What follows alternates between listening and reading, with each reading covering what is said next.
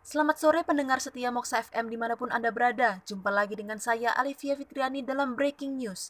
Berita hari ini tanggal 6 Juni 2021 datang dari Jembatan Suramadu di mana terjadi penyekatan di pintu masuk arah Surabaya.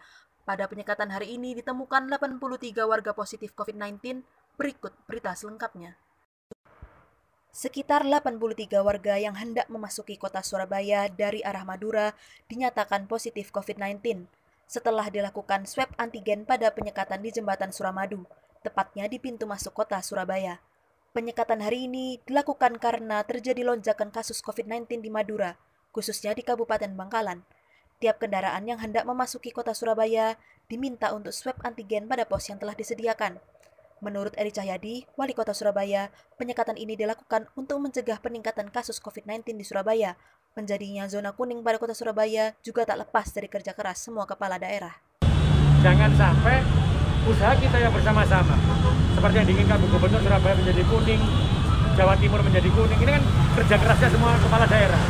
Jadi harusnya kepala daerah saling menunjang bagaimana kita menunjang betul apa yang sudah dijalankan Pak Kapolda, dijalankan Pak Pangdam, berjuang masing-masing bersama dengan kepala daerah yang lainnya termasuk buku untuk menjadikan wilayah Jawa Timur ini tidak lagi menjadi zona merah.